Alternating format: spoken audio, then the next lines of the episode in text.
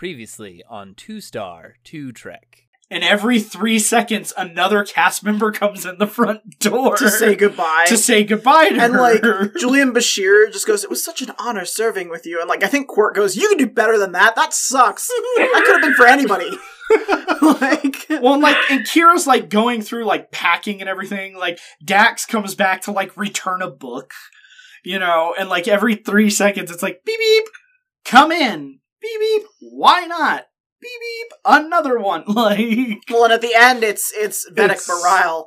right. Who And- was like, oh. "Hey, want to go come hang out at the monastery with me, hot Vedek?" And she's like, "Yes, Yes, please. That Yes, sounds please. great. Could I, I?" want to find myself in your face."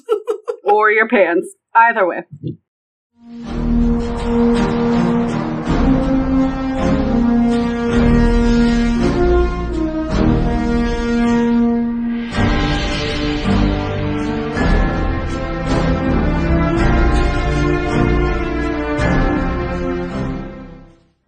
Greetings, friends and fellow Trekkies. Welcome to Two Star Two Trek. After a brief detour from a Mirror Universe episode of Three Star Three Trek, we are back in DS9 talking about the two parter. The Maquis, season two of DS9, episodes twenty and twenty-one. So, very late in season two. And we, of course, are joined by two lovely guests this evening Forrest and Katie.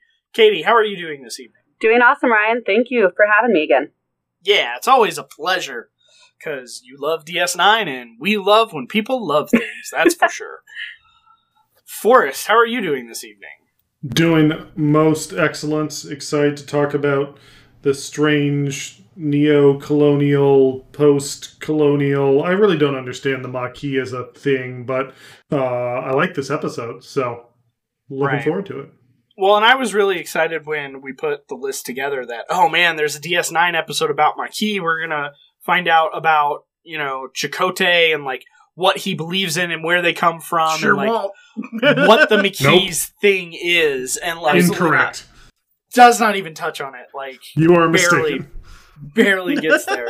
so that was kind of a, a bummer, but there is some good stuff in here as well. Caitlin, what was some of your favorite parts about the episode right when we meet Cal? Oh, I mean, before you meet Cal, I mean, there's excitement in the episode, right? The cold open is they explode a ship. Right. I Mhm. mean, the the Bach Bachnor. Bachnoir.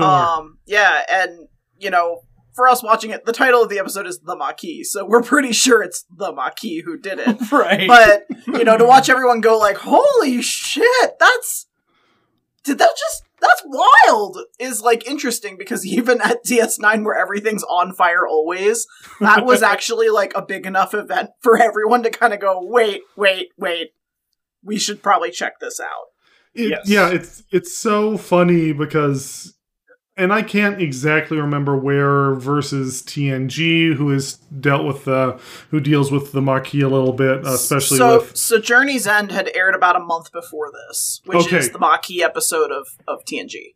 Got it. So that makes sense. And, you know, Ro Laren was very much the TNG's portal into the Maquis and like proto Kira in a lot of ways. And uh, loved that character on TNG. But yeah, the this you can tell that this is like because Jadzia and Kira are bantering about our favorite uh, our favorite regular uh, date interest of Jadzia, uh, Captain Translucent Skull, and uh, it just starts off you know kind of energetic, and then it really pivots into the this is this is a bigger deal than normal, everyone, uh, because this ship just blew up, and uh, you know Sisko's gonna start yelling at everybody until they figure out what happens.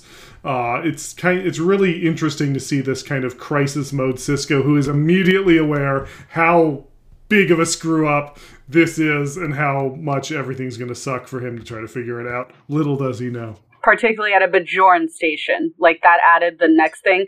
And even if you kind of watch Kira, because I always watch Kira, she looks like. she looks concerned, but also kind of like, yeah, that was Cardassian. Eh.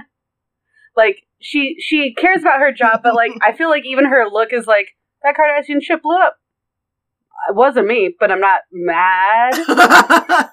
right, right. Like I'll look the other way. well, and there's so many incidents, you know, at the end of season two that kind of tease the fact that like war is probably coming. We just don't know from Right. where. And so this is almost one of those events where they're like, "Is this the thing? Is this the thing that's going to escalate? Like maybe, fucking it No. might. Who knows?"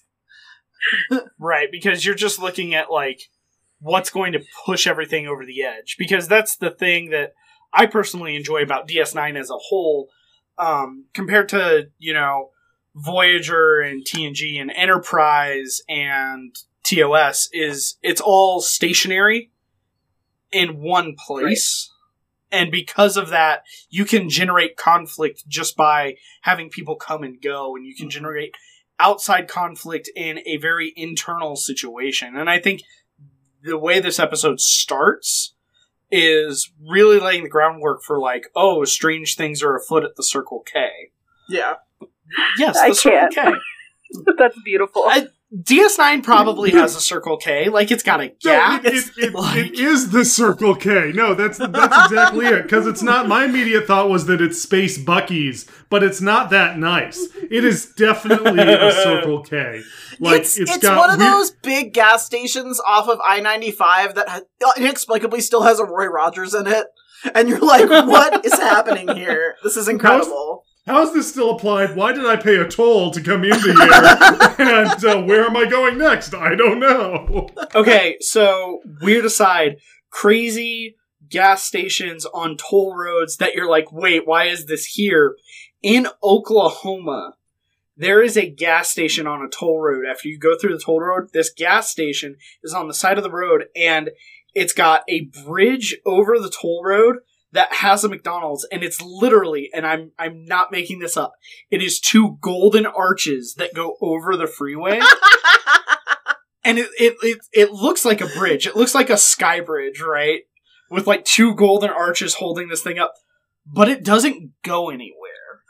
Like this bridge doesn't connect two separate things at all. no, It's just like DS9. It just like it's sits just at to this support this. McDonald's. Yeah, it's because like the McDonald's is like the the portal, the wormhole to the Gamma Quadrant. right, right. And- it just sits in the middle of this freeway that you have to pay to get on. like it's the weirdest McDonald's I've That's ever beautiful. you know what it's like? It's like that um that Wendy's in DC that just sits in that tiny triangle been to. Oh, I right know at the exactly edge of the city. Wendy's Yeah, talking triangle Wendy's. Yeah, that's you can get a baconator there at like nine o'clock in the morning. Perfect. I no, keep it definitely. It definitely has like DS9 definitely has these like the lost chains of the Alpha Quadrant like painted over the Cardassian, you know, Like paint used and to stuff. be a like the Klingon guy's McDonald's. got his kiosk set up. That's all good, but then it's just like, oh, I didn't know they still made those anymore.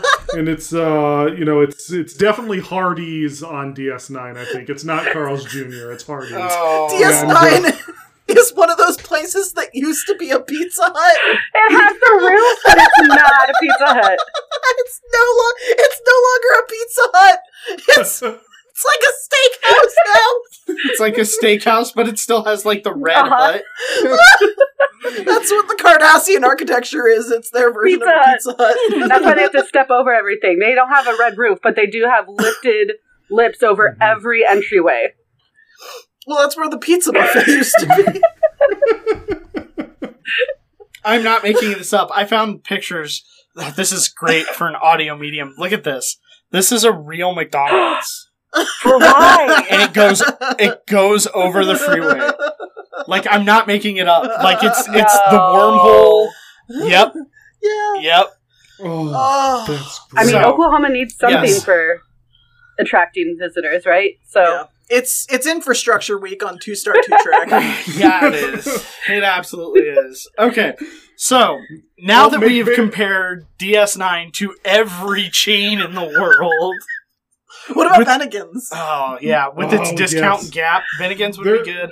Shoney's, Shoney's, Shoney's. yeah, Mhm, yeah. mhm. And like Quark is just like middle management for all of this, right? Oh yeah, Yeah, Quark Payless buys- yeah, Shoes. Garak. That's where Garak lives, man. Yeah. No, no, Garak moonlights at the Circuit City on DS9 when he's not Oh, I remember Circuit City. Oh, Circuit City. Uh, to all the Gosh. brands we've loved before. Uh. Damn. I miss Borders too. Just throwing that out Yeah. Oh, Borders. That's a good I wasted one. a lot of money there. there. Yeah, Loved it. Yeah. get it though, because because DS9 is is On the Is a oh, border- boom. Oh, oh I was trying really hard to work a Badlands reference in there and didn't quite get to it, but you know, we'll we'll get there. Uh, Yes. And then so after after the explosion at then Borders, Cal shows up. then Cal shows up. mhm. And Cal is I think like the easiest way to describe it is he's like the Sisko equivalent on the Kardashian side of the border. the Kardashian The- side. The Kardashian side. What did Kardashian like Kim Like K. Kardashian. Oh, well, you know, Yeah. that's a border too. But anyway, neither here nor there. Uh, Cal is like the Sisko equivalent from like, you know, the other side of the tracks, Yeah. essentially. He's inexplicably not the State Farm guy. I looked it up. oh yeah, he does look like the Oh. State Farm guy. That's really, really interesting. Yeah, and and Bernie Casey gets one of those very few, as we've seen throughout Star Trek. One of those, what was it? Very special guest star or special? What's what was his? and he was uh, like he was like a full- pro football player. That was his claim He to fame, was right? Yeah, and so he Played gets for oh, the special. 49ers. Yeah, special appearance by is what Bernie Casey gets, and it's so That's cool to see the see uh, you know clearly old friends. Clearly they've missed some things in each other's Right. lives. You know Mhm. they they reminisce about missing you know funerals essentially for each other's wives, and so Sisko's trying to keep order on around Bajor and keep things going there, and uh, Cal has got to deal with uh, the Cardassian side of things, uh, dealing with these, you know, the demilitarized zone and everything that's going on there. So these two guys are are good friends. Their chemistry on screen is so awesome, but at the same time, they've got really hard jobs, and they are going to, as we see, come to very different conclusions about how to, you know, actually do those jobs down the line. But you can tell that this is like a really bittersweet performance, well, a meeting, and the performance of that is so strong because you know Sisko's very loyal to his friends and his his colleagues and whatnot, but also to his values. And Cal tests all of that loyalty throughout this episode. Right. And while Cal is busy testing Sisko in that way, um, Gul Dukat sneaks into Sisko's bedroom. Yeah, that's and it weird. was really it's it's like a really weird situation. Like Sisko just like walks in and Gul Dukat's standing there and he's like, um, I wasn't aware you were on DS9. How did you get here? And he was like, Dude, I like ran this gap for like 10 years. Like, I know how to get places without Yeah. people seeing me, which is like the coolest explanation to write it off, right? Yeah, I mean, like the the thing is, is that like no one on DS9 at any time is allowed to do anything unless they are like exploding with weird, slightly predatory sexual energy, and like that's what Gul Dukat brings to this interaction. Yes. Right. And and he uses again the space tubes on DS9 to get around. That we come back to the Mhm. infamous you cannot penetrate these tubes with any sensors. So yep, I know, I know. So I'm gonna sneak, sneak around? around? and you can't do anything about it. And that's a lot of that's a lot of fun because it gives it gives Gul Dukat an upper hand that he never necessarily needed because he's there to help, but he still needs to have an upper hand Right. in a helping situation. Right, because he wants to find out what happens to the ship that exploded in the cold open. Because, you know, Kira might not care. Understandably, kind of a big deal. Right. Because DS9 is supposed to be, you know, neutral ground. You know, it's supposed to be the end of the occupation. It's supposed to be, you know, free free land. Well, it's quote supposed to be protected. right for both everybody to travel through. Right. Safe. Yeah, yeah. Safe. Big air quotes. Big, big On fire, quotes. red lobster. Um, and then we we get to like what I think is the best part of these this two parter is Gul Dukat offers to help figure out what happened to this ship, and we get the road trip movie of Sisko and Gul Dukat like in the runabout, and they just they hate each other so much. It's mm-hmm. so good. Katie, I know you said you really wanted to talk about this before we started recording, so I'm just going to let you have the reins. Awesome. No, just the Sisko and Dukat banter back and forth because there's almost a like begrudging respect because they understand that they're both good at their jobs for different reasons and through different moralities, really. But uh, it's almost sitcommy in that it's like these two roommates who don't get along have to solve a problem together and they have to put aside their differences and both of those men have far too much pride to do that um Hmm. Right. w- at all in any well thought out way but eventually they kind of let each other struggle and then come back in to save one another. And that i think builds a very small uh, respect that will play out throughout the series later as they have to continue to work together or mostly against one another but they get inside each other's heads a little bit in this episode and get to know each other that way. And it's just a really cool cool thing to see I kept waiting for them to put uh, duct tape halfway down through the runabout, so it's like Yes, Gul Dukat's half and like Sisko's half, and like near the sides shall meet. Sisko's like pinky comes over and Dukat's like, "What are you doing? Keep your pinky. Take that pinky because it better go back over." I'm not touching it, Dukat. And- but that's exactly it, because like Sisko has turned off the controls on Dukat's side of the runabout, and Dukat's like, "Isn't it standard practice for both consoles to be lit up?" And Sisko's like, "So." What are you gonna do about it? Right. Yeah, what are you gonna do What, about are you? What are you doing? And then, and then Dukat's like, well, uh, at one point they're about ready to, you know, arm some some phasers and do some pew pewing, and Dukat's like, the photon torpedo launcher's right there. And it's Yep. so it's like Dukat is, is come so it's it's so petty and it's so wonderful. So it is exactly So that petty. odd couple roommates sitcom episode. It's like, oh, you can't touch my runabout. Oh yeah, I already know how your runabout works, so I don't want to touch it. I Well- touched your drum set. yeah. Well, and like at one point, Dukat even like says like, "Oh yeah, like we have this technology like 50 years ago. We already know how to use it. We've got shit that's better. Like, why are we stuck in this stupid ship? Let's go get a ship from my side, and we can like really find who's doing this. We're not going to do it your way. Your way sucks. Like they're just going at it against each other so well, and it's just so fun to see these two like bounce off Mhm. each other because Avery Bo- Brooks is in it, and like you can tell when Sisko is getting under Dukat's skin, and you can tell when Dukat is getting under Sisko's skin. And like I will say, one thing I have come to appreciate and love about Avery Brooks is Sisko is his shit-eating grin is immaculate. he brings such playfulness to Sisko. I mean, he knows when to rein it in and he knows when to be deadly serious. But I think more than any of the other captains slash you know people in charge hashtag adulting, uh, he's really able to find the fact that like some of this stuff's just fucking funny. Right. It's funny that Gul Dukat is stuck in this runabout with Sisko, and they have to go on this mission together because, like, both of them are trying to figure out what happened. But, like, you know, at the end of the day, if he can still screw with Dukat and get stuff done, he's gonna make that choice Absolutely, he is. Absolutely, he is. Um, and another thing, just speaking to Avery Brooks and how amazing he does with Sisko, I can't sing this man's praises enough. But even from the moment he's walking into his room before he discovers Dukat has snuck into his bedroom, um, you can see you can see the muscles tense on his face. Like he does it so well. He immediately becomes guarded. He immediately changes his tone, his his facial expressions, everything changes. It's not just a it's not I mean it is acting obviously, but it feels so authentic and it's incredible and you see that like sh- shit-eating grin he has and I feel like that's almost to the to Gul Dukat's actor sometimes like they're I think they're just friends and that playful that they just get to do that authentically and that's a that's fun too. and they're just like bouncing off each Exactly. other.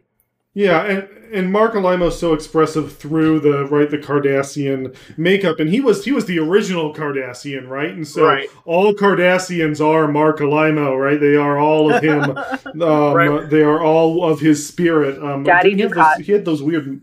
He had Daddy Dukat, exactly. He had like weird mutton chops, if I remember, as his first Cardassian. I'm glad they got rid of those.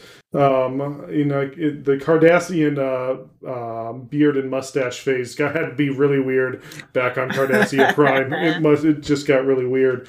Um, but they, they enjoy, you can tell that both that the actors are like enjoying this experience, but also the characters. No one Dukat wants a challenge, right? He, you know, being uh, being in charge of Bajor and and that experience, you know, probably wasn't, you know, he's better than that. You know, why did he get, you know, and he uh, obviously there's a lot of Bajor politics to come, but Sisko and Dukat are at each other's level, and they're going to do everything from like being semi friendly and trying to get to know each other. Oh, I didn't know you had children. Yeah, I have seven. Okay, cool we're learning stuff about each other. But also from the you know we're doing it my way and or the highway or you can walk home kind of thing that they do. It's so great.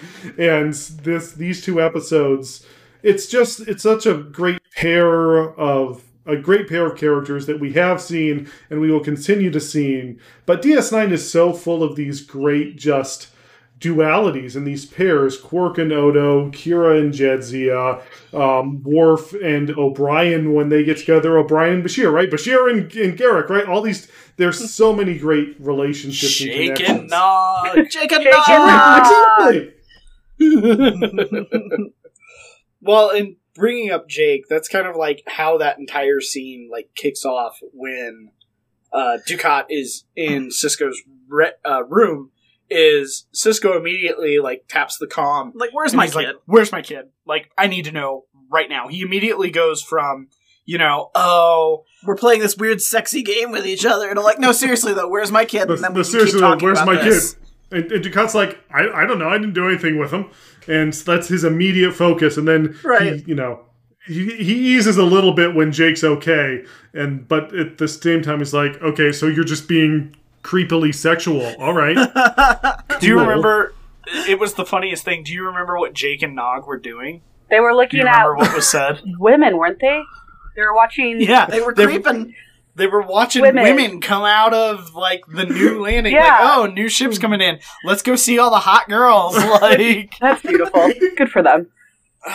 it's such like an adolescent, like teenage boy thing to do. Like, if you're stuck like terminal style in an airport, yeah, you're gonna watch every plane unload. Yep. Like, you're gonna get Southwest Airlines schedule. You're gonna know when you know the two thirty from LA lands. You know, like.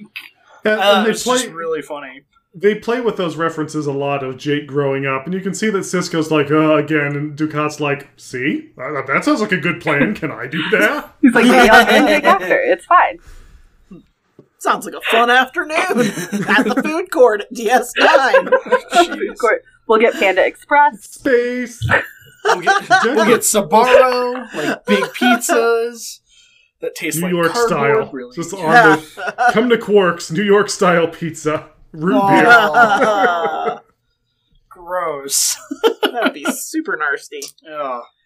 But Yeah, meanwhile, definitely. yeah. Meanwhile, Cal is just kind of um, he being a little shady, little Yeah. sneaky, sneaky. He's got a little, sneaky boy. snack. Yes, and he's like hiding things from.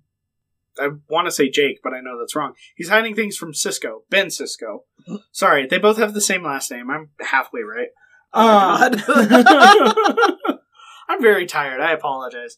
Cal is kind of being cagey towards his friend and being like, you should see things from my point of view. You know, you get to live in this big, glorious Circle K.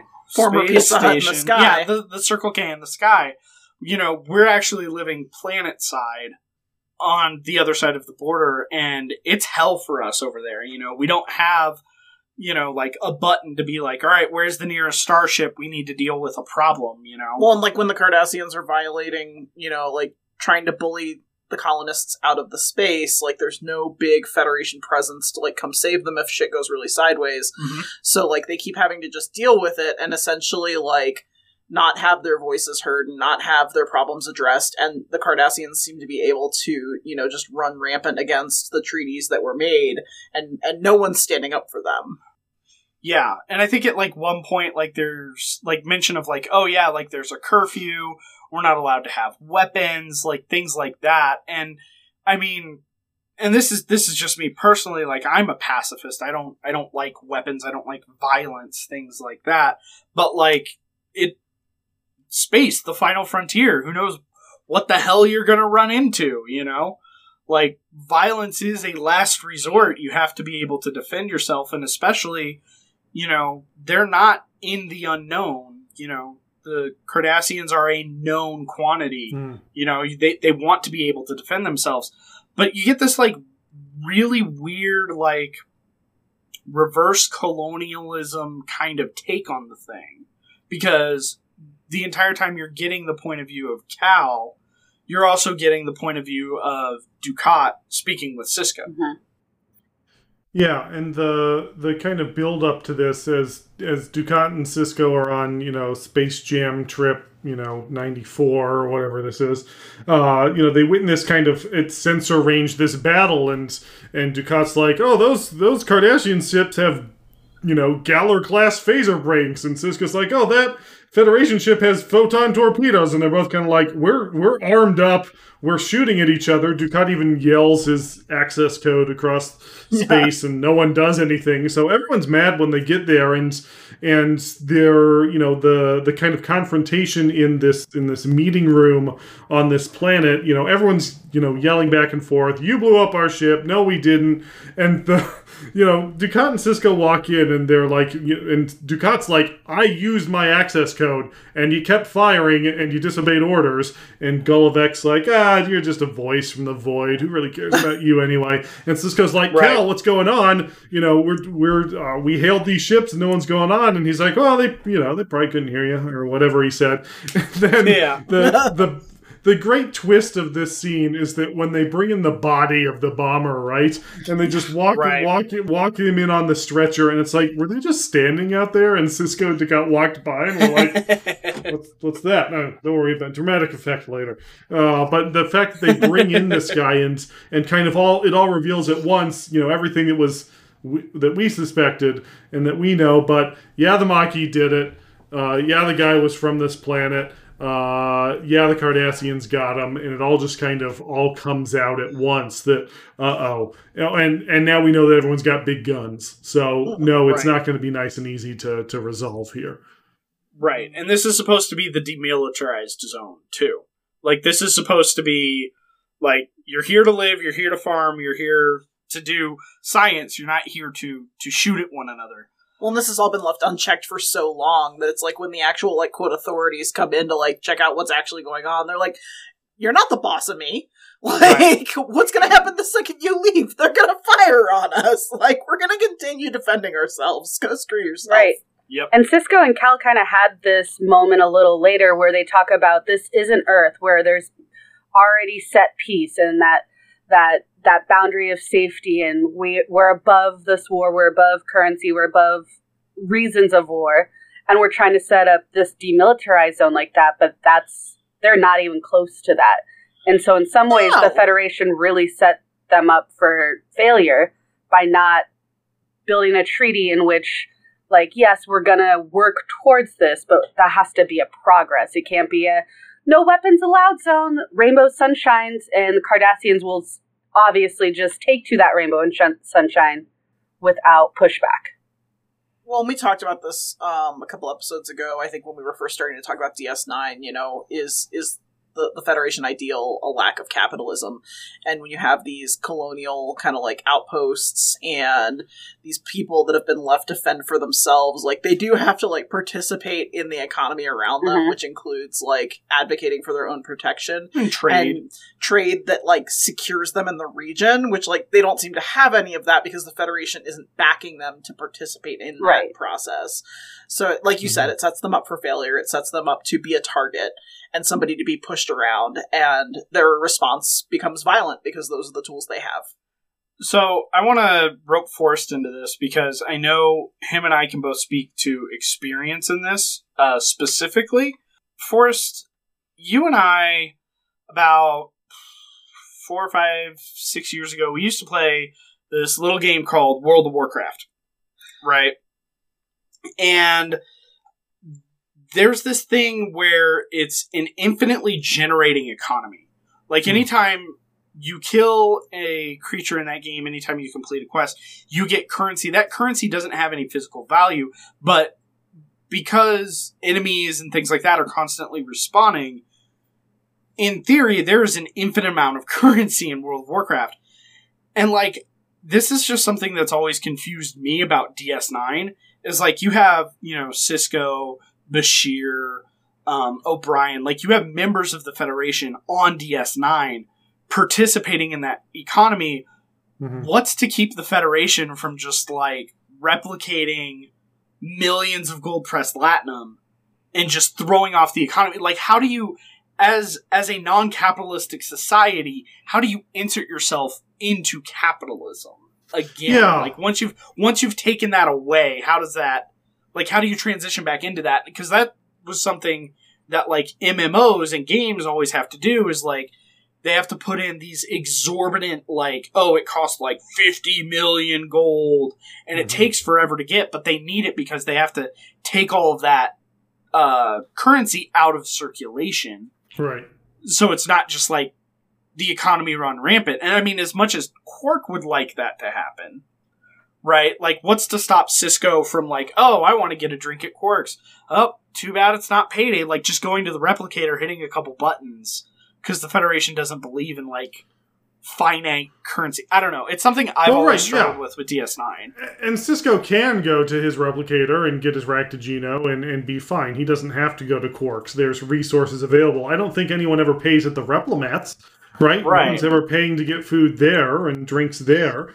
But uh, so you know, there's a lot of different levels involved in this, and uh, I'll try to you know. So on the one hand, Latinum, this idea of a currency, right? That's no different Right. from the currencies that you know we have currently on Earth or whatnot. But Latinum seems to be the the gold standard, for lack of a better term. Ah, Uh, gold press standard, uh, in, in the uh, in the Star Trek universe, and Latinum can't be replicated. So that's the conceit about Latinum is that you can't replicate it. It's impossible. It's pressed in gold because gold is shiny and uh, But like latinum itself is like liquid. Like Yes, exactly, It's, yeah. it's Lat- not. Yeah, molecularly, it's like different than stuff that you would normally replicate. Exactly, and you put latinum inside of gold so that it can be more transferable, so that it's not something that is, uh, you know, that you're not just carrying it around in your stomach or something.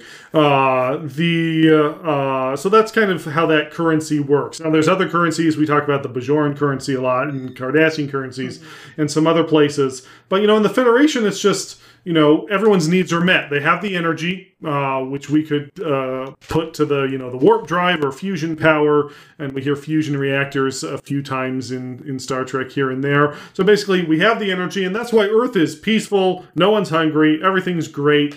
Nothing bad ever happens on Earth except for whale probes and breen attacks. But um, we'll get there. So Earth, and that's how the Federation functions. Everyone has what they need because they have the energy to produce it. Right. The Maquis, though, and all and, Right. you know all these settlers are out on the outskirts. They are way out in, you know, by the Badlands and on the edges of space. And what I've, you know, one of the problems, you know, conceptually I've always had with the Maquis is that, you know, you're trying to connect and identify with these people who are trying to make it on their new planets, trying to make it, you know, uh, out in the way. But it's so weird that they made them marginalized people from Earth out in space Right. to be space marginalized. Like Yeah. it doesn't yeah it's it's just so it's just so strange. So it's like oh you'll feel even worse for them because you know of what happened to them on earth. It's just like they could just be anybody. We could feel bad for anybody. We don't need to you know make extra bonus space marginalization here. Right. um, but so the fact the fact that they're trying to make it on their own planet means they don't have access to that free energy, the free Right. uh, the free resources, right? So they have to take advantage of the free gifts of nature, which are these on these planets that they're kind of dealing with. Uh, but that's that's tough and that's hard, and you know maybe you know they find value in that. There's a great DS9 episode of this colonist ship that crashes, and they're like, "Oh no, energy doesn't work," and it's because Yeah. they're against you know it's space luddites. I Uh, guess Yeah. That was a Um, whole ass thing. Yeah. that was it's a great episode, but uh, the, you know, so the Maquis are like, we want to live here, we want to make our own way, But just like in uh, other, you know, in colonial powers on Earth, the borders shift, and they didn't move; the border did, and the power structures move. And so, like like you're kind of speaking to, they don't have perfect peace, they don't have perfect planet, but they could pick up a gun and protect what they do have. And that's what we see in the struggles of the Maquis. Because the Federation, that's one of the big pieces coming here. And that's what Cal tries to beat into Sisko's mind is that the Federation doesn't care about us. There are the Federation is carrying out bigger things, bigger problems, and we're lost.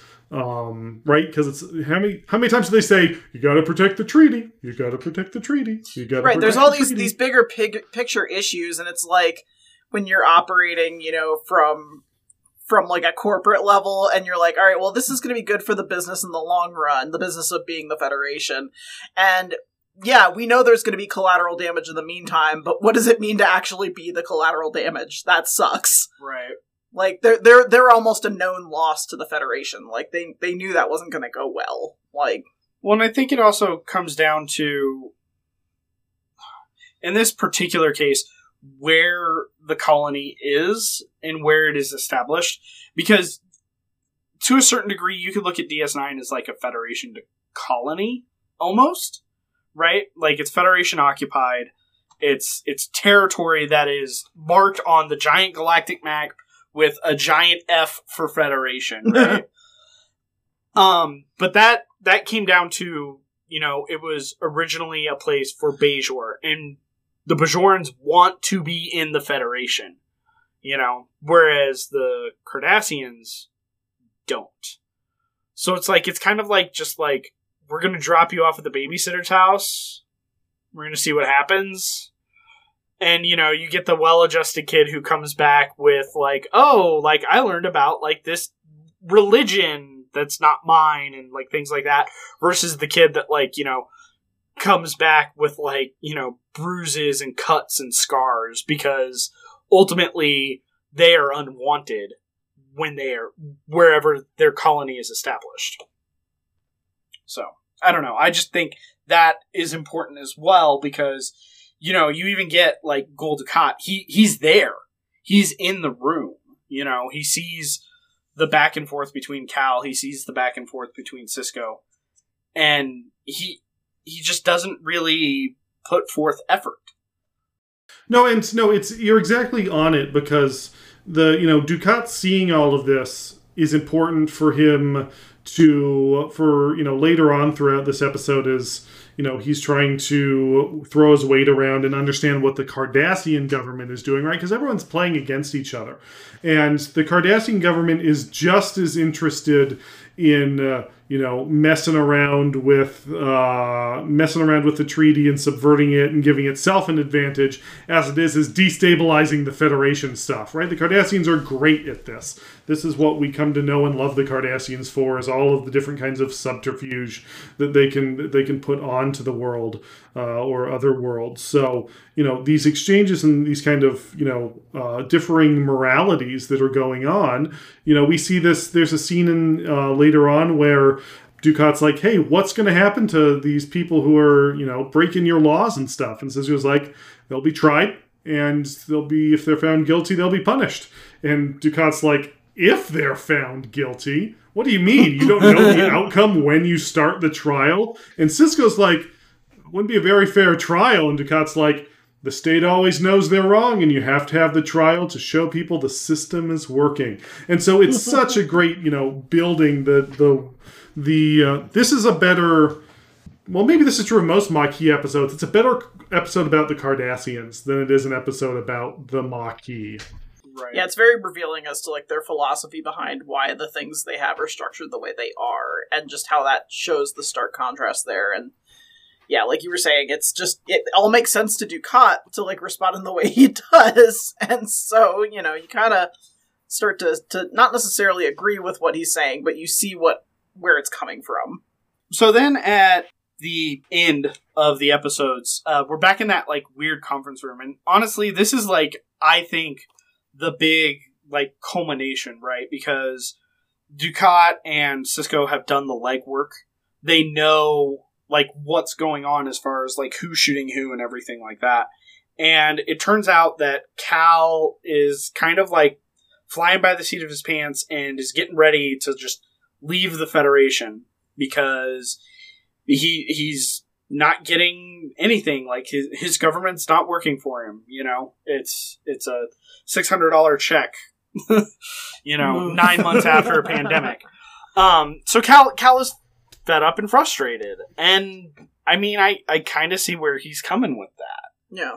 yeah. And then uh after all of that I mean, I wish he would stop shooting on Sisko. That would maybe just give him a minute to process the information. Right, right. Because I think Cal is very aggressive in his in his ways of like communicating to Sisko. Like, no, like the Federation like works for you. It does not work for us. And Cal doesn't really give Sisko a, the ability to process that, relate that, and honestly work a solution because Sisko is just like, yeah, like you guys are all going to get arrested. Like I already know how this is going to go. Like I'm I'm ready to arrest you right now, right here. And I think Cal, I think he's just like looking out for, you know, Well, Cal's folk. like, I don't have time for that anymore. Like, I've spent years of my life, you know, fighting for this thing that isn't serving the people it says it serves, and I'm able to make a difference that I can see in front of my face here, and the Federation doesn't do that anymore. And, or maybe it never did. And so, like, Sisko is no longer Sisko at that point, right? Like, he's a representative of the Federation that failed these people. Right. And you get that heartbreaking communique between the two, like with the view screens, where he eventually he where Cal essentially defects. Right.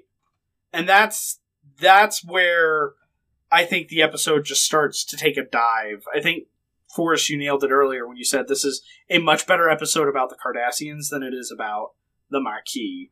I was gonna say it's hard to watch because yeah, you're right that Cal does not give Sisko time to see this black and white life that he uh, has been living. That the Federation does not have best interests in these colonists, and immediately kind of puts uh, Sisko in a position where he's like, "You have to choose your friendship in me, or I'm gone, and this is it. We're on opposite sides." And that's hard for Sisko because we don't know a huge amount about Sisko pre DS9. We know we know about Jen, we know about the incident, and we know that, but this is from that time. And so not only is he losing a friend, it's not like he's losing Kira, who is a new friend, he's losing a, a lifelong friend.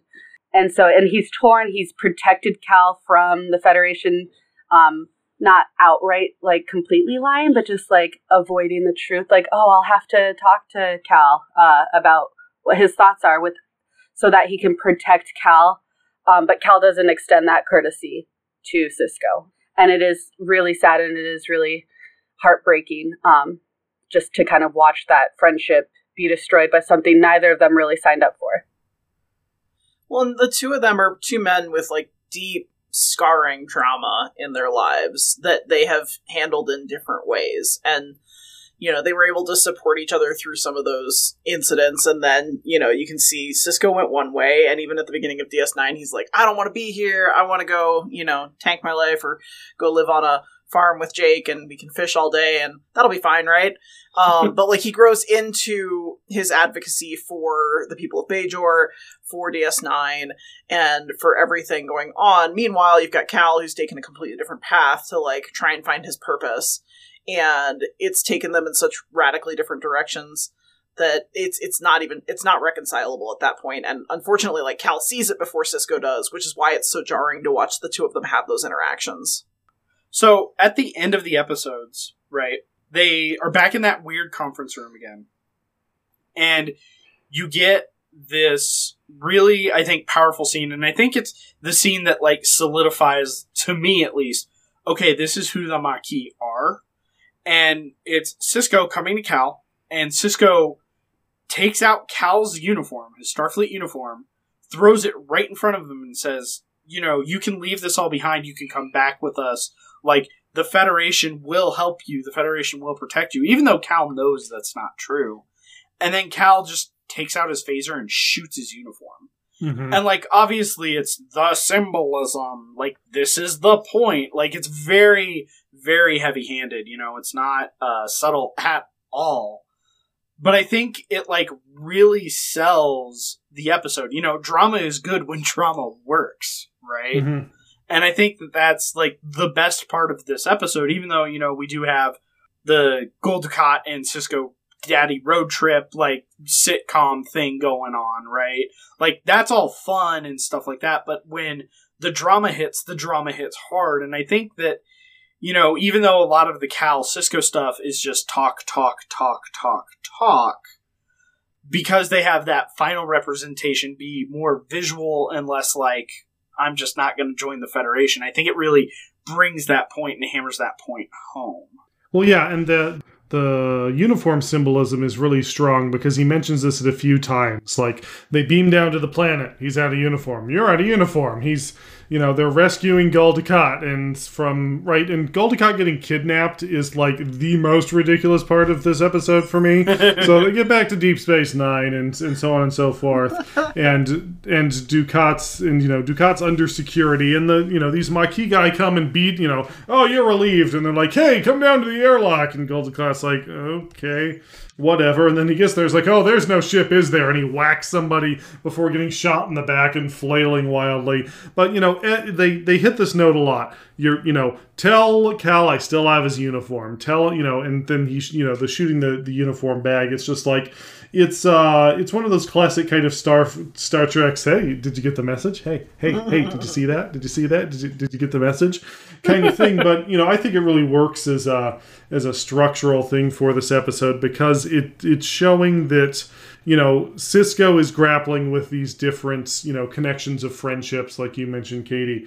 Uh sisko is trying to deal with how these you know how these uh, new political alignments are working moving forward. And like at the end of the day he's he's working with dukat. Like that's who he prioritizes in his relationships. Now he lets you know he lets cal fly away but he's working with dukat. Like dukat's his his buddy in this. And that's like you know another one of these weights that he has to take on is that if i'm going to do my job i have to listen to, i have to not only listen to this guy but sometimes i have to lean on this guy.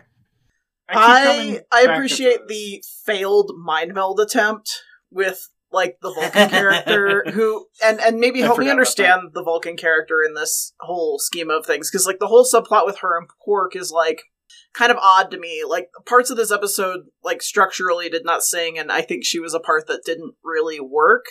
And I don't know if it was all to kind of get to the fact that like they had her as this asset that didn't end up really doing all that much, but maybe somebody can can defend her in this episode. I don't know. Katie, you're shaking your head No, left and Well, right. because Caitlin just beat me to it because I was going to say, like, we've completely ignored Sakonna and not talked Yes. about her one iota, and it hasn't impacted the episode at all. Like, would Quark really become an arms dealer? Maybe. I, like, sure. Like, I guess. Does he need to be? an arms middleman Well, right, I'm sorry. Yeah. Excuse me. Excuse me. Sorry, Quark.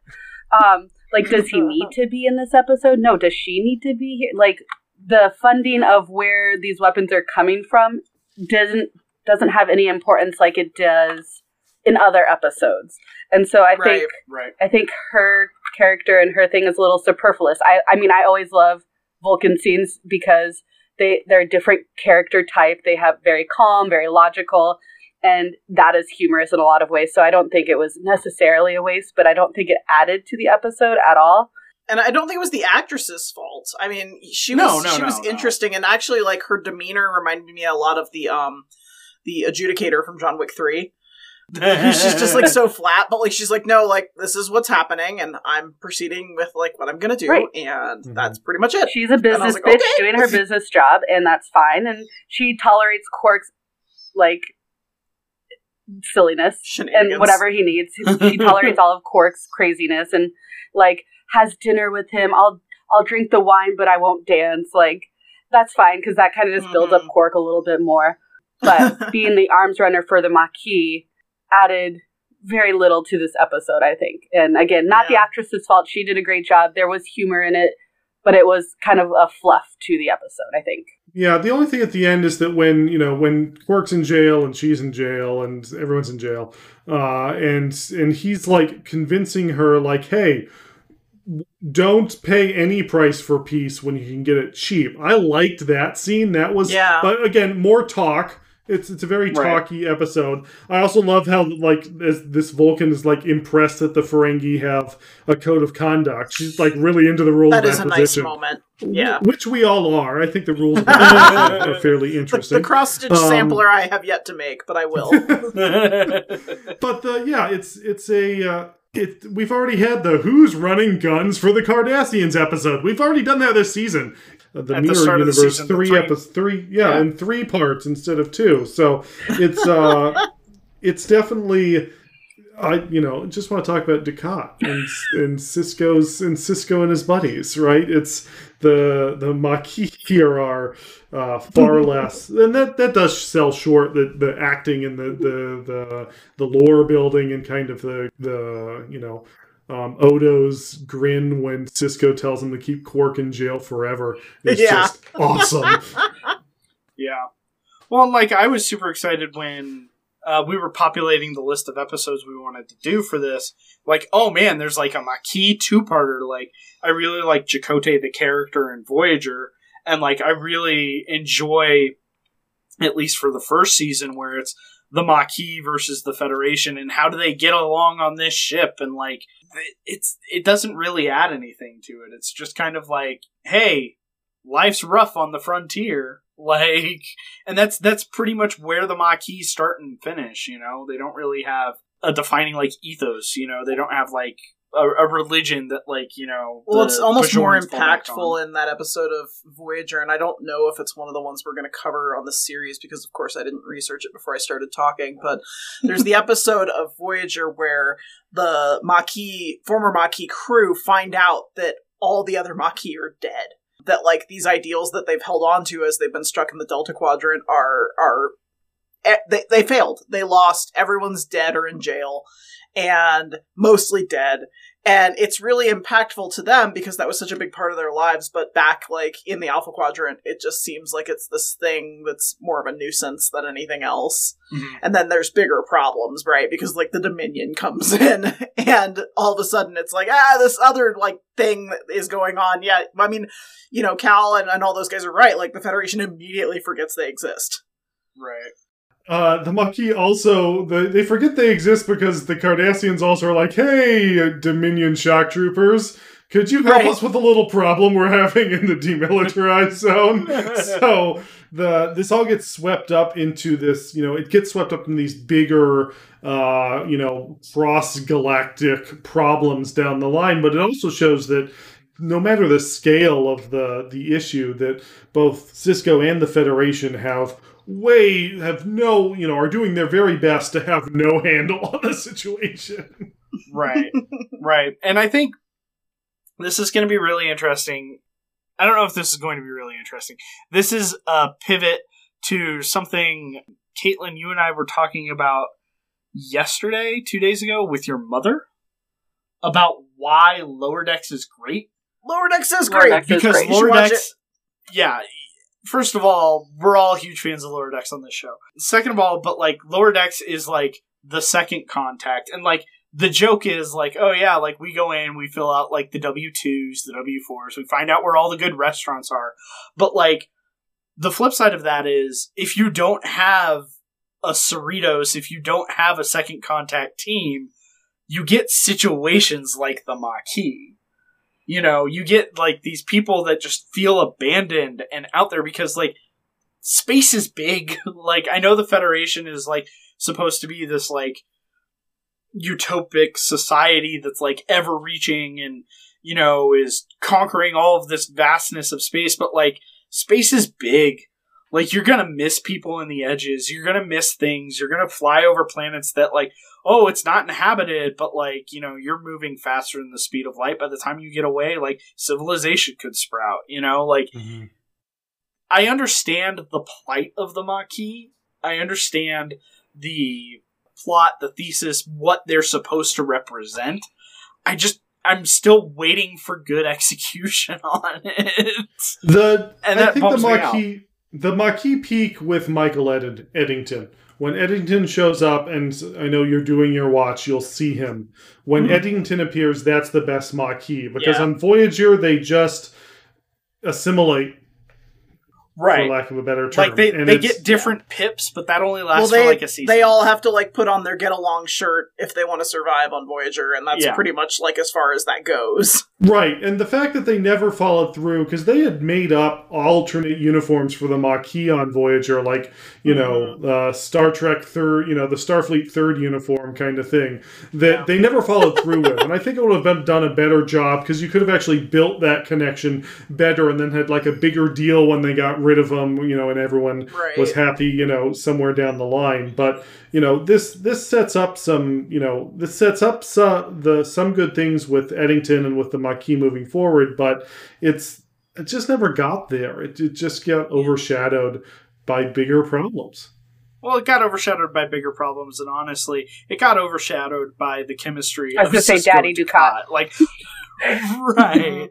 Like, let's be honest here. That's the thing we keep coming back to. All four of us. It's like I just want to see them, like you know, throw Jake and Dukat's seven kids in the back of the station wagon and drive New York to L.A. and just watch what happens. Not Right? I Can want come. to go to the Powerline concert real bad. right. They want to go to the Powerline concert. Fantastic. Well, thank you guys so much for joining us tonight on um, this kind of eh middle of the road two parter. I That's- love it. It's I, I, I love it. It- As much as you know, we've we've gone through beating up on it. Uh, Sisko and Dukat and Sisko and Cal carry this to to really strongly. Yeah. Okay. Perfect. I mean, and this is why we do this. This is why we like discussing these things. Katie, do you have any final thoughts? No, I just I I do think it's an important episode whether we love it or hate it. It does set up a lot of what is to come. And so it is it is a key episode and there's some really great moments and then there's some really like okay, I get your point, but we're still here circling moments. Um but that's just part of the the narrative anyway. So I I still appreciate and like this episode for for what it is. Yeah, I mean, this episode has mo- more pros than cons. It's it's doing a lot of crunchy world building, which is always fun. And at the end of the day, it's a DS9 episode, which means that even the worst of the DS9 episodes are going to be better than the best of some of the other series in the Star Trek franchise. Um, I think for me, it was just the first one to kind of fall flat in terms of pacing, in terms of the actual story craft, and the way the episode was assembled just felt odd to me. But again no no fault of the performers no fault um, to what they're trying to accomplish. And again we see some really great moments between sisko and dukat. Um, we see quark you know valiantly trying to be relevant in this episode. You know and, and the, the great former pizza hut in the sky reigns again. Excellent. Forrest, do you have any closing thoughts? Well, at the end of the episode, everyone gets to borrow a runabout, and isn't that just the dream? Isn't that just the dream? Also, want to give a shout out to my favorite uh, uh, angry Slavic admiral, Admiral Nechayev. Props to yes props to you for showing up and yelling at another Starfleet uh, commander.